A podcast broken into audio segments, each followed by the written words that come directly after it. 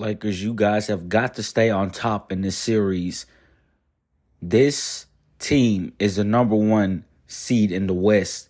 So, with that being said, LA, you have got to do your best. You got to reduce your turnovers. You got to make your threes. You need LeBron James and AD, especially to be amazing on this team. Peace.